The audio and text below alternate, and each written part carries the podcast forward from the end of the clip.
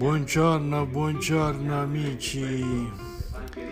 Niente, sto seguendo in diretta la trasmissione che un tempo si chiamava Un tè con Carlo, ovvero una trasmissione di arte contemporanea, una televendita, anche se Carlo spesso fa vere eh, lezioni di, di arte.